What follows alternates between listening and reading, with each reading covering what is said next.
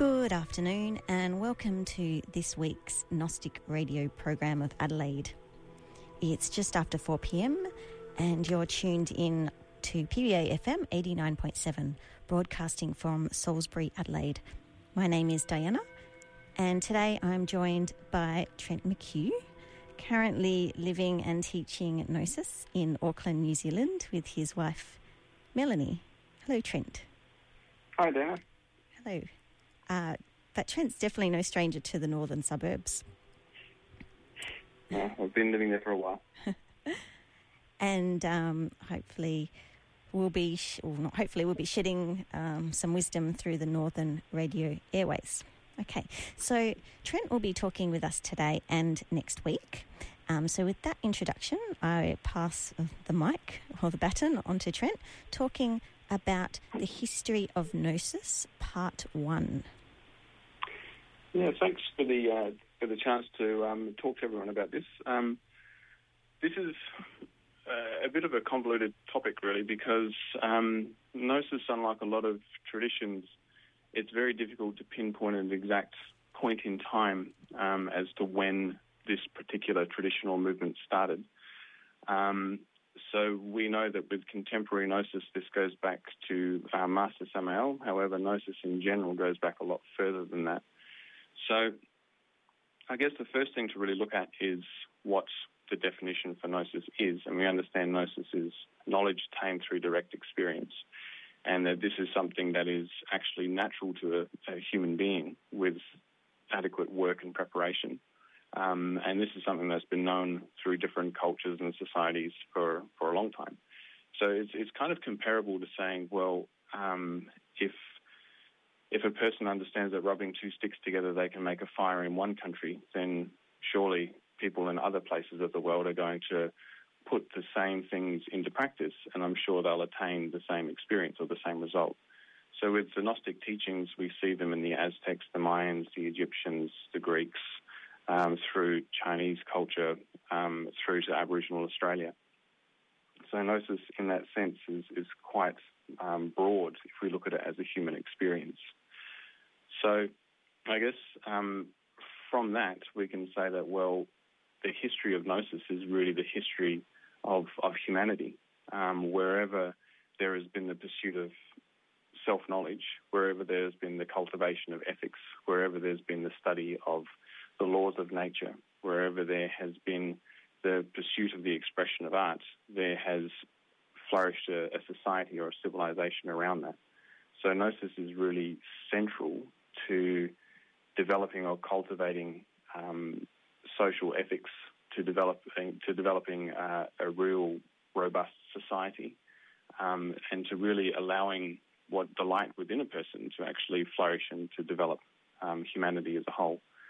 Um, so, gnosis is historically um, is connected to human development and is is connected to the development of civilization um, as a whole.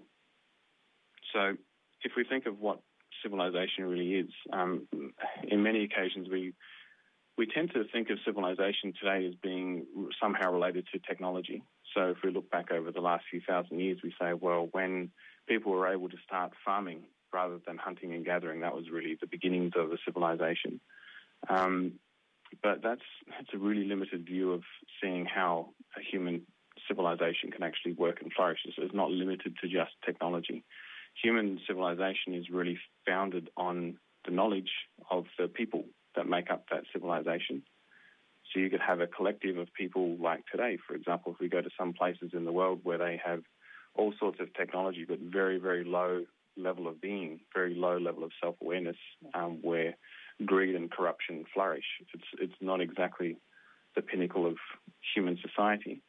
Um, but if we look at other cultures, um, for example, some of the uh, traditional cultures that have been, in a sense, overrun by colonialism, um, we see that there was a real beauty and order within a lot of those cultures, even though they didn't have those technological developments. Um, so, in that sense, um, really, when we look at the development of human civilization, we have to see it as civilization is present where there is self knowledge and where there's the pursuit of these mysteries. which changes it very much from being a very linear development, where we normally think of development of agriculture, then the development of, for example, the Industrial Revolution, the Enlightenment, etc., through to today. So in that sense, if we look at that definition, it's very hard to sort of say where gnosis started because wherever there's people, there tends to be gnosis and self-knowledge. So following on from that, if we look back through different parts of history, it doesn't matter what country in the world we, we look at because we know that gnosis is present in all cultures and in all traditions uh, because it's a human experience, then what we can see is that there tends to be um, schools or societies or esoteric orders that have flourished around these mysteries. So, for example, I mentioned before the Aztecs and the Mayans, they had their mystery schools. Um, people can travel to South America now and they can see these enormous pyramids and structures and these strange uh, statues and carvings that have these strange symbols on them. And these aren't done for decorative purposes or just to, for example, follow the path of the sun um, in order to figure out when to plant the corn. Um, these symbols and these structures were actually built with a much deeper purpose um, around self-development, cultivation of the civilization and knowledge of, of the universe itself. So in that sense, there were schools, there were priestly castes that were charged with the responsibility of not only protecting these mysteries, but actually uh, developing them, cultivating them. They were, they were living mystery schools. Um, so generation after generation, there was new knowledge that was attained, um, new sciences that were developed. Um, it wasn't a static um, tradition. Sometimes I think in many ways today we, we look back into history and we say that, well, this society was like this uh, and they stayed that way for a thousand years. They never developed and they never changed. But um, historians now are actually recognizing that even just within the Aztec and Mayan culture, the same as the Egyptian, that there were many eras of uh, of knowledge. The gods had different roles at different times, um, so their level of understanding of the of the teachings was progressing and, and changing, much in the same way that we might see technology um, changes now. You know, so next next year there's going to be a, a new iPad or whatever else it might be. That's um, further develops on what we have now. So, so the ancient mysteries were very much like that. They weren't a, a static um, train of thought.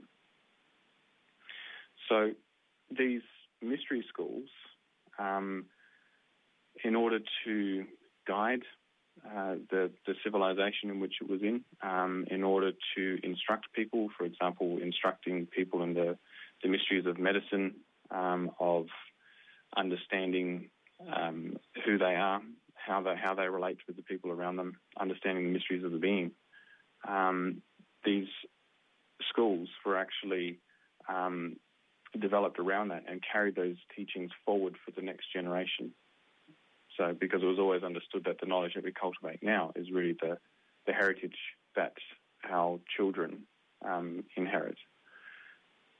Now, if we consider gnosis in that vein, then definitely we can start to look at the uh, more of a timeline in terms of history because we can see the developments of gnosis as a mystery school in the Aztec and Mayan culture. We can see the development of gnosis as a mystery school in the Egyptian culture, and we can see the development of gnosis in different mystery schools around the world. So, if if we look at um, the history of gnosis in terms of um, connections of certain uh, teachings or certain um, doctrines or papers or dates or names of people, it's it's simply not going to be possible um, be, because the lineages are broken, and in many occasions people didn't have things like well, what we have now, you know, Facebook or cameras on their phones. So it was very, very hard to capture a lot of the, the events that were actually happening at the time. Um, so when we look back into the history of civilization, it's very hard to get exact dates. But if we look at the history of the mystery schools, we can definitely see a cross fertilization of schools. Uh, so, for example, in, in, Europe, you can see that there's a the cross fertilization of the Gnostic schools and the Masonic schools, the Rosicrucians.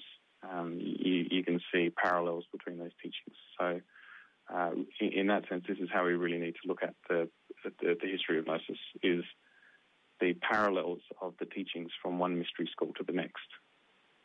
Because if there are parallels with those teachings, then we can infer that there were people there who actually had knowledge, who had gnosis themselves, who were able to develop it. In the same way that um, we can say, well, if people use certain herbs to treat a certain illness in Europe and other people use certain herbs to treat an illness in China, then we can infer that those people had the same knowledge of human anatomy, knowledge of the healing benefits of plants, and knowledge of what health healing um, and medicine actually means in general. In general, um, so wherever you see these schools flourishing, then we can assume that there are people there who have that knowledge um, themselves.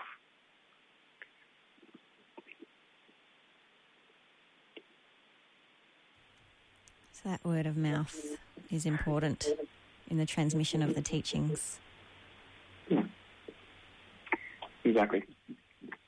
So it's really that um, follow, following that um, transmission and that cross fertilization um, of those teachings through history um, is it's very um, entertaining, uh, I guess, study to undertake, but can also people can also get very lost in it uh, because we start to see so many different contradictions between things. Um, so, in that sense, um, when we look at, for example, the what we what we see is really being the the historical gnosis is really the gnosis around the terms of around the times of the Christ. Um, that's normally where the, the, term gnosis is used. So if a person talks about gnosis or Gnosticism, people generally think of the Essenes, the Nag Hammadi scriptures, and these are all schools and texts um, that date to the Holy Land around the around the time of the Christ. So these schools that were existed around that time weren't just born out of nothing.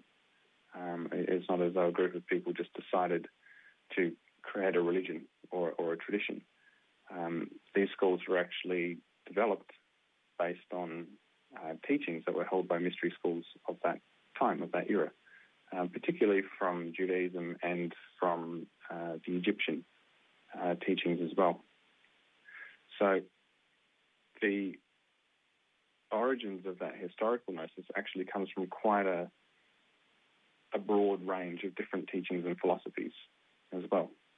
So in that sense, gnosis is very hard to define as a strictly one set uh, lineage because even the origins of the historical gnosis, which was over 2,000 years ago, uh, has diverse influences that feed into it. Some of it more mystical in nature, others magical, other influences more scientific, others more psychological. Um, some of the teachings come from completely different languages, completely different backgrounds. But it's interesting because the Gnostic schools of 2,000 years ago, they all had a, a similar focus, um, a, a, particular, um, I guess, understanding between the different schools that made them quite different. So, which I might talk about next after we go to a break.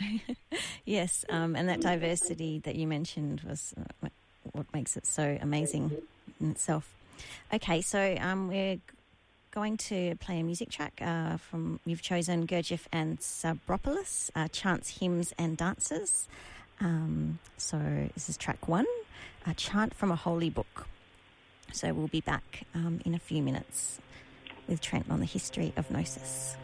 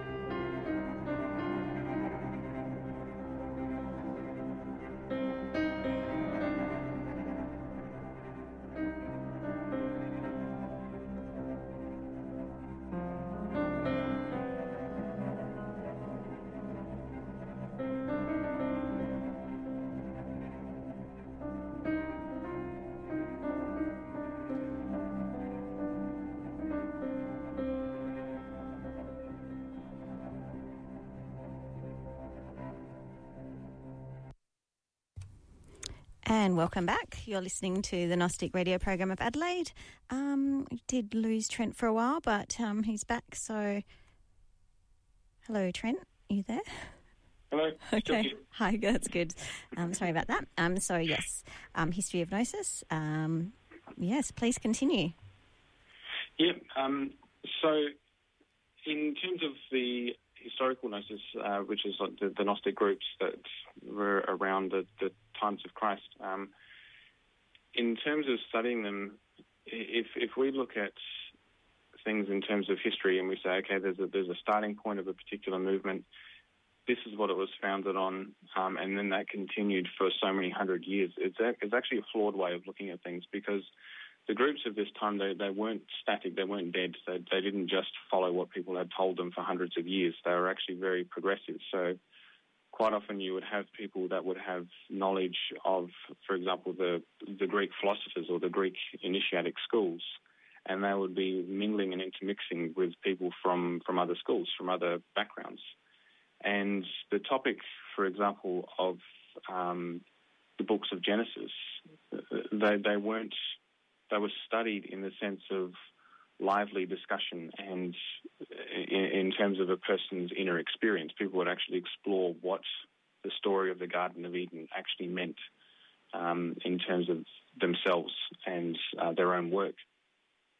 So it wasn't taken as a, a, simple belief, which is how we might might see it today. You know, that there is one story and this is how we choose to interpret it. Um, if you choose to interpret it in this way, you're in this school. Um, the, these were more schools where people could form part of several or more and move from one to the other. Um, and it was really dependent upon who had knowledge in themselves as to how that school or how those mysteries were carried forward, not so much on how much they owned or um, what religion was uh, legally mandated uh, at the time. Um, it was more a, I guess, of who had knowledge and who generally had the, the mysteries alive inside of them. They would be the ones who would carry the light forward, and wherever they went, there would be a, a resurgence of, of the teachings in that particular area. So all these different Gnostic texts didn't necessarily belong to one school or the other. They were actually passed between different schools.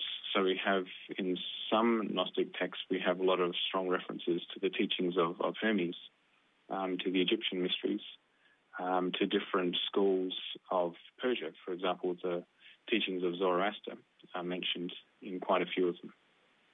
We have different um, teachings regarding the fall of, of humanity um, and also different teachings regarding the the, the climb back up, um, the climb back up to, to God or the or the path of redemption.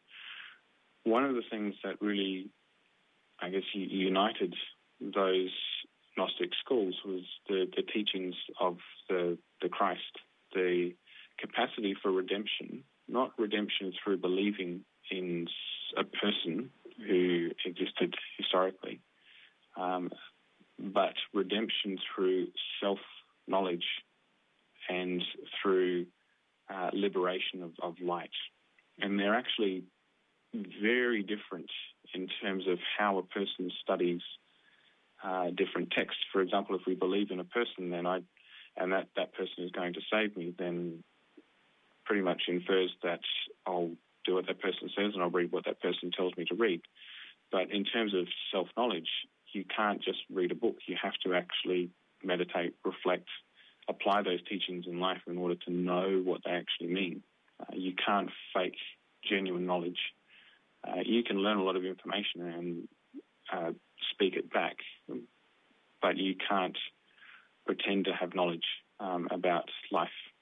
So the Gnostic schools of historical um, 2,000 years ago, of the times of Christ, um, worked by virtue of who had knowledge and who was able to liberate that knowledge and recognizing the Christ as being a liberating force and a liberating force that was gotten to via a path of internal knowledge rather than a founder of a particular uh, school and we have to follow those teachings otherwise we don't get into the gates of heaven. Um, that heaven was actually a reality inside ourselves that was actually won through our own efforts was, in a sense, it was quite normal um, to consider the teachings in that light back in those days.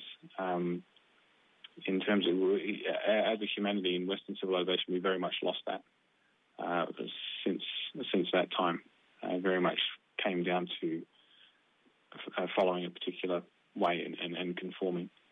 Um, so those schools at that time, there was very much cross fertilization of of teachings, which incorporate some of the, the Greek mysteries, the Hermetic teachings. Um, there were teachings that looked at practices for meditation. There were, there teachings that focus on the, the structure of, of the universe from the highest realms of what we call the absolute down to where we are now. There were schools that looked at different versions of the history of humanity um, that talked about a historical flood and at that time what that what that meant. Uh, there was a civilization that was completely lost before then, and where these people went to and what, and what they developed. Um, so, in those uh, schools, what you have is basically a very eclectic mix of these different um, cultures, and it's not that far different to how modern gnosis is. Because modern gnosis, sometimes people will say, "Well, we talk about chakras, but chakras is is an Eastern term." Um, but really there is no strict one school or one system of thought anywhere in the world. All of them are all cross fertilized um, from others. So, how contemporary gnosis works very much mirrors how historical gnosis was at that time.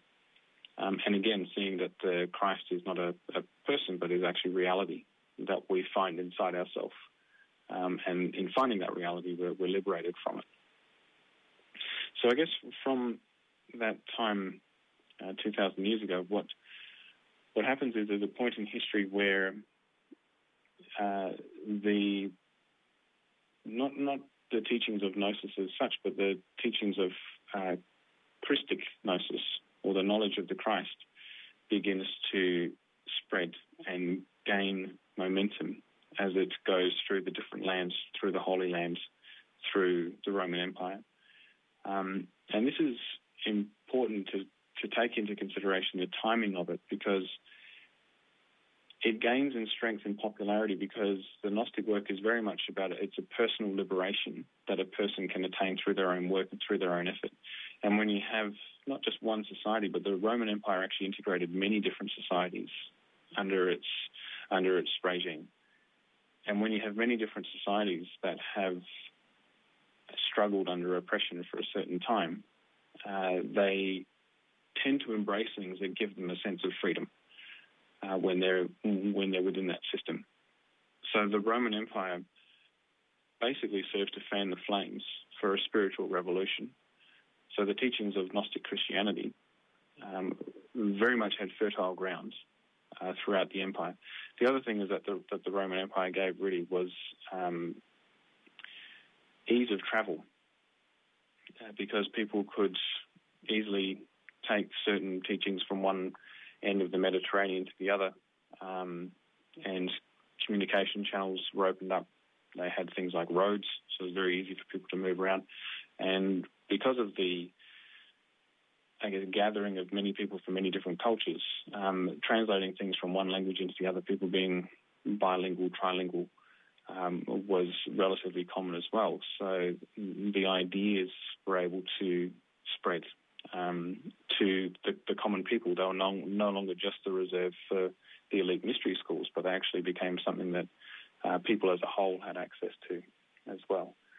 Um, so I thought that perhaps in the next part we could move on from where Gnosis and the uh, Roman Empire, how, how that actually starts to move forward uh, to where we are today, because that's that's really what a lot of people see as being a history of Gnosis is really over that last 2,000 year period. Okay, fantastic. Um, thank you for your time, Trent. And um, great. And we hope that um, you'll join us for part two next week, Tuesday, um, just after 4 p.m. on PBA FM. That's 89.7. And um, wish you a good afternoon.